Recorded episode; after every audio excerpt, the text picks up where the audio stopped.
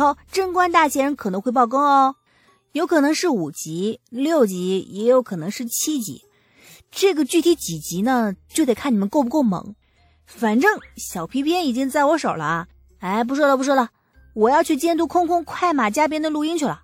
记得要点爱心、打 call、戳戳戳，火力给呀！您正在收听的是由喜马拉雅出品的搞笑穿越历史小说《贞观大贤人》，作者贼眉鼠眼，演播欢迎空妙儿姐。第一百一十三章挑拨是非。每个人的一生里都有自以为是的时候，而每个人都为自己的自以为是付出过代价，有的代价轻微，有的代价惨重，终归都有代价。杨艳忽然发现自己很幸运，她付出的代价只是挨了李素一顿抽。若真的让他所吩咐而造出的震天雷进入了军中，害死了大唐将士，贻误了一国军机，那时他将付出怎样的代价？监正大人，我错了。杨艳再次认错，这次态度显然更加诚恳，神情掺杂着几分后怕和庆幸。不急着认错，我们心平气和，先把道理说清楚。若论你我本意，其实都没有错，都是为大唐鞠躬尽瘁。你把持财权，亦是为了节省国产；那我造震天雷，是为了保质保量，让我大唐的将士们凭此力气攻城克寨而少添伤亡，都没有错呀，都是忠心的好臣子。不同的只是你我的理念不同。李素笑容渐敛，神情忽然变得严肃起来。但是火器局是造火的地方，火器非常危险，一不小心便是污毁人亡的下场。所以，在这火器局里，怎样造东西，怎样安排工匠们做事，都必须由我来经手。凡是最怕的是外行领导内行。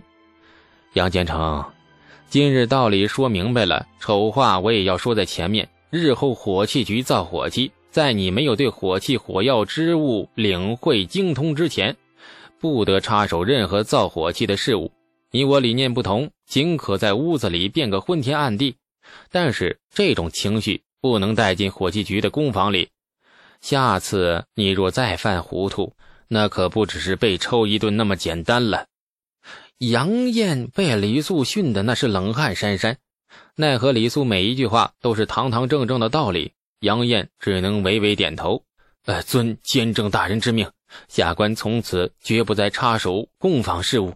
下官还有一个不情之请，我想在工坊里跟工匠们学学造火器，保证不插嘴不指挥。我只当自己是个工匠学徒，学会之后，下官再试着和工匠们一起造火器。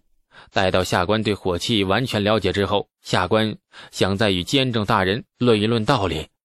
监正大人刚才的话，下官毫无辩驳之处，那是因为下官什么都不懂。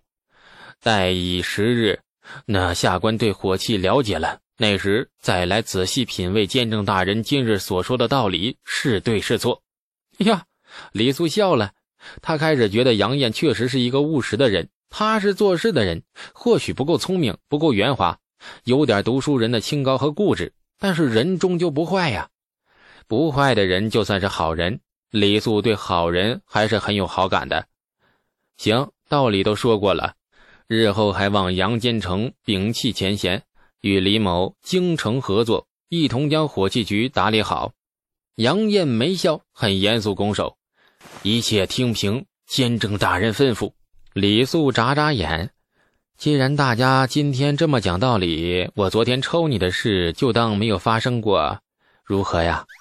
杨艳愣了一下，垂头看看自己动弹不得的身躯，脸颊一抽，然后扭过头去。李素脸顿时黑了，刚才判断有误啊，这家伙还是个坏人呢。大家谈的这么愉快，居然还记仇啊！我自己都忘了这事儿了，好不好啊？你还没忘呢？结仇容易。世仇却不易，且试且珍惜呀！这一天，李素自认为过得很有意义。昨天结下一个仇家，今日少了一个仇家。或许这个仇家还有点气不顺，或许短期内不太可能成为朋友。但是少了一个仇家，就是一件值得庆祝的事。所谓快意恩仇，或许活得洒脱不羁，但是永远不是李素想要的生活。一个人若想这辈子活得安稳一点、平静一点，除了少惹事，更要是少结仇家。能化解的仇恨一定要果断化解，恩情可以过夜，但是仇恨不能啊！每过一夜，仇恨就愈增一分。当然啦，若是自知化解不了的仇恨，就不必浪费精力和时间了。设个局也好，痛下杀手也罢，赶紧把仇人灭掉，那才是王道。杨艳提出下工坊造火器，李素二话不说便答应了。不知怎的，对这个昨天才抽过的人，李素竟然有些欣赏。杨艳做人或许有点失败，但是做事还是很务实的。火器局里有这么一位属官，对他来说并不是坏事。当然了，若昨天是杨艳抽了他，那李素绝对不会这么想。山无棱，天地合，不惜一切代价弄死他，那才是对自己人生负责的做法。矛盾解决了，杨艳半躺在竹榻上沉吟半晌，忽然给李素拱手，又行了一个礼。哎，此礼又是为何呀？此礼只为谢监正大人给下官留了面子，今日单独把下官叫到了教场说道理，没有当着火器局上下的面令下官颜面尽失。哎，昨日抽你名正典刑，所以必须当着大家的面，一则灭你之威，减你羽翼；二则立我之威。今日讲道理，就不必再折损你的颜面了，一收一放。那你我心照便是。杨艳定定看着李素，打量了许久，感慨般的摇头。监正大人行事老练豁达，下官实在不能相信你居然只有十多岁。唉，你就当我活了两辈子了吧。二人对视，释然一笑。杨手叫来了杂役，抬走了杨艳，让他继续回去养伤。李素背着手往火器局的工坊走去，一边走，脑子里一边琢磨着造火器的事李世民现在的胃口有点大呀，区区震天雷已经不能满足他的欲望了。况且震天雷这东西用在战场上局限性也很大，碰上阴雨天气，那火器根本就派不上用场。还有什么火器能在目前的工艺水平下造出来呢？地雷。似乎明朝就有了简易版的地雷，只是具体做法还得仔细搜索一下脑子里枯竭的可怜的记忆。最主要的是，地雷这种东西做好后不容易实验，要不让许敬宗踩上去试试？走着走着，迎面遇到了许敬宗。许敬宗躬身行了礼，一脸好奇地看了看教场方向，用一种“我是你心腹的自己人”语气悄悄地说。哎呀，监正大人刚刚又教教训了杨坚成啊！教训不没教训呢，和杨坚成心平气和的谈了谈。我发现我和他皆是志同道合之辈，昨日的小小仇怨便一泯了之了。志志志同道合？对呀，志同道合呀！大家都有一颗为大唐舍生忘死的哎那个赤子之心嘛。许少监呐。这颗赤子之心，你还稍有那欠缺呀？刚才杨坚成说你是坏人，本官深以为然。这我我是坏人？许敬宗大怒，差点跳脚，涨红了脸就怒了。他才是坏人呢！话刚说完，许敬宗忽然警觉，无比幽怨地看了李素一眼。李监正，你又诓我！李素不置可否的哈哈笑了两声，抬步便走。留下许敬宗惊疑不定地站在原地，一会儿看看李素背影，一会儿又看了看杨艳养伤的屋子，神情犹疑执着，似乎在挣扎着到底要不要相信李素的话。良久，许敬宗狠狠一咬牙：“很好，嘴上说不信，身体还是很老实的嘛。”背对着他的李素一边走一边露出了邪邪的笑容。没错。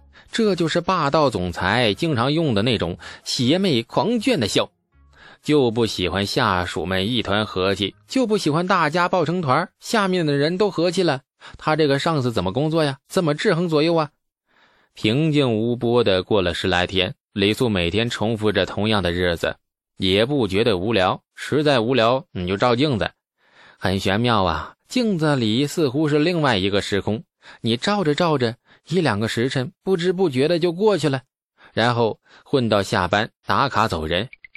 杨艳确实是一个做实事的人，养了十来天后才咬牙下了床，二话不说进了工坊，那跟着工匠们学着造火器。每日每夜扑在了工坊里，工作尽头直追赶英超美的大跃进。相比之下，李素消极多了。平日里若无必要，绝不接近工坊一步。说是工坊，其实就是一个货真价实的火药桶，一不小心便炸了。跟着屋子里一同白日飞升的瞬间，李素回忆起自己短暂的人生，一定会觉得空虚、寂寞、冷。几天后。长安城忽然沸腾起来，后军及刘兰、牛进达三路大军凯旋回朝，全城百姓皆是欢欣鼓舞，自发出城相迎。出征时五万关中子弟，松州之战伤亡五千余，突进吐蕃又伤亡了五千余，回来时不到四万人。大军进城，李世民率领满朝文武亲至长安正南门明德门相迎。凯旋的队伍连绵十余里不见尽头，与出征时相比，终究少了许多人。迎接的百姓人群里，不时爆发出一声哭嚎，周围的人皆是温言安慰。大家都明白，这定然是战死的关中子弟的老父母。李肃作为作战最大的功臣，也被李世民下旨出城半驾迎军。长孙无忌、李靖这些大佬啊，自然也是伴随李世民左右，而李肃则是非常低调的，躲在了一群六七品的低阶官员人群里，不显山不露水。程咬金咧着大嘴跟李世民不知嘀咕了几句什么，引得李世民又气又笑，大脚踹去，狠狠地笑骂了一句“老货”。程咬金回头，哎，忽然大嚷。李肃那个娃子呢？此战后军及三人接替小娃子守宫，此时怎不见人影啊？这程咬金一嚷嚷，旁边李世民也淡淡点头，引得长孙无忌、李靖、李绩等人纷纷回头寻找。李肃心下一紧，假装没听见，身子在人群中愈发矮了一截。谁知那程咬金这老货招子太犀利了，李肃再怎么低调，终究还是被他发现。大步走过去，拎鸡崽子似的，单手将李素衣领子给拎起来，往前拽。哈哈哈小娃子又被俺生擒了一回。感谢您的收听，去运用商店下载 Patreon 运用城市，在首页搜索海量有声书，或点击下方链接听更多小说等内容。